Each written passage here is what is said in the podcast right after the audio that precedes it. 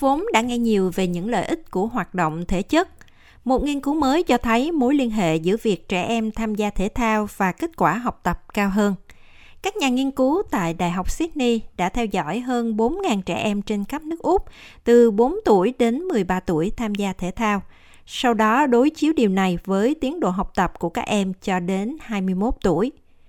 Nghiên cứu đầu tiên cho thấy trẻ em tham gia thể thao trong thời gian dài có thể nhận được những lợi ích như là kết quả nếp len tốt hơn, kết quả cuối năm học tốt hơn, khả năng tập trung và trí nhớ tốt hơn, tỷ lệ vắng mặt ở trường học thấp hơn và cơ hội vào đại học cao hơn. Tác giả chính của nghiên cứu là tiến sĩ Catherine Owen cho biết kết quả trên cho thấy tầm quan trọng của việc trẻ em tham gia thể thao. Các môn thể thao đồng đội thực sự xây dựng các kết nối xã hội và tình bạn, giống như cảm giác thân thuộc vốn thực sự quan trọng đối với trẻ em. Tôi nghĩ đó là lý do tại sao các môn thể thao đồng đội lại mang đến những lợi ích về mặt học tập như thế. Vì trẻ em có nhiều động lực hơn để đến trường và các em muốn đến trường để gặp bạn bè hơn. Mặc dù thấy được những lợi ích từ thể thao trên diện rộng, tiến sĩ Owen tiết lộ rằng cũng có một số thành viên trong cộng đồng không muốn tham gia các hoạt động thể thao. Trong phân tích tổng thể, chúng tôi nhận thấy rằng 50 trẻ em tiếp tục chơi thể thao trong suốt thời thơ ấu, 25% từ bỏ và 25% khác không tham gia chút nào.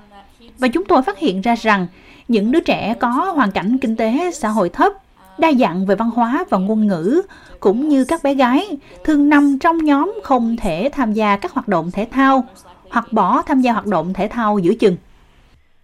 Trung tâm Thanh niên đa văn hóa CMY ở tiểu bang Victoria tổ chức các chương trình thể thao dành cho thanh thiếu niên có nguồn gốc tị nạn và di cư nhằm xây dựng cảm giác thân thiện và phát triển sự kết nối trong cộng đồng địa phương. Sáng kiến của trung tâm nhằm thu hẹp khoảng cách giữa thế giới thể thao và các cộng đồng đa văn hóa của Úc bằng cách hỗ trợ các tổ chức trở nên hòa nhập hơn. Giám đốc thể thao CMY, ông Simon Roder đã nói với SBS News rằng cấu trúc của hệ thống thể thao Úc đã tạo ra rào cản gia nhập. Họ đến từ những quốc gia mà thể thao phần lớn không được chơi chính thức Họ đến đất nước này để tham gia câu lạc bộ địa phương thì họ cần phải tập luyện 2 đêm một tuần và phải trả phí thành viên. Hệ thống thể thao Úc có một cấu trúc cứng nhắc, đặc biệt với các cộng đồng mới và các cộng đồng có gia đình lớn, thì đó là áp lực lớn hơn về chi phí đối với những người trẻ tuổi. Tiến sĩ Owen cho biết, thể thao có thể được xem là hoạt động ít quan trọng hơn đối với một số gia đình. Đối với những gia đình nói ngôn ngữ khác ở nhà, thể thao có thể không phải là ưu tiên hàng đầu của họ. Họ có rất nhiều ưu tiên và cần tập trung vào nhiều điều khác, chứ không tập trung quá nhiều vào việc cho con em mình tham gia thể thao. Và theo văn hóa của họ, thì thể thao không quan trọng đối với họ. Và ông Roder tin rằng có thể làm nhiều hơn nữa để thu hút cộng đồng người nhập cư tham gia thể thao. Ưu tiên của họ là giáo dục, và vì vậy họ không thấy được lợi ích của thể thao Tôi nghĩ rằng cần phải có những chương trình giáo dục trên toàn cộng đồng, ngay cả trong các dịch vụ định cư, nơi các gia đình được giải thích về lợi ích của hoạt động thể chất. Tiến sĩ Owen bổ sung thêm rằng chi phí cũng là một vấn đề cần lưu ý đối với nhiều người. Thể thao có thể trở nên rất tốn kém, đặc biệt khi chi phí sinh hoạt hàng ngày tăng cao, thì thể thao trở thành ưu tiên thấp hơn đối với các bậc cha mẹ. Vì vậy, họ ngừng cho con mình tham gia thể thao vì nó quá đắt đặc biệt là đối với các bé gái. Các bé gái muốn chơi thể thao để giải trí, hòa đồng và muốn kết nối với bạn bè. Khi các em bắt đầu bước vào tuổi thiếu niên, dường như không có nhiều sự lựa chọn vui vẻ về mặt xã hội cho các em. Giám đốc điều hành văn phòng thể thao New South Wales, bà Karen Jones cho biết thêm, nhiều em gái đang phải vật lộn với các vấn đề về hình ảnh cơ thể.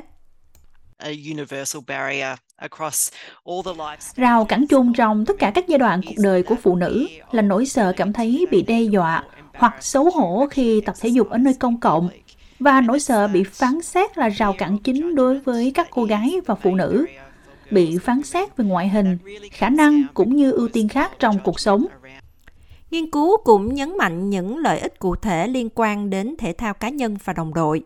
Tiến sĩ Owen đã kiểm chứng những điều này. Chúng tôi nhận thấy các môn thể thao cá nhân có liên quan đến kết quả kiểm tra khả năng đọc, viết NAPLAN và kết quả ATAR, trong khi các môn thể thao đồng đội mang lại lợi ích về mặt nhận thức, sự chú ý và trí nhớ. Những đứa trẻ chơi các môn thể thao đồng đội ít có khả năng vắng mặt ở trường hơn và chúng có nhiều khả năng hoàn thành chứng chỉ trung học hơn. Thế nhưng, tiến sĩ Owen cho rằng điều quan trọng là đứa trẻ phải tận hưởng những hoạt động mà chúng đang tham gia. Người ta hy vọng nghiên cứu này sẽ bổ sung thêm sự hiểu biết chung về cách điều chỉnh môi trường giáo dục để thúc đẩy sự tham gia thể thao nhằm cải thiện sức khỏe thể chất và tinh thần cũng như thành công trong giáo dục của trẻ em.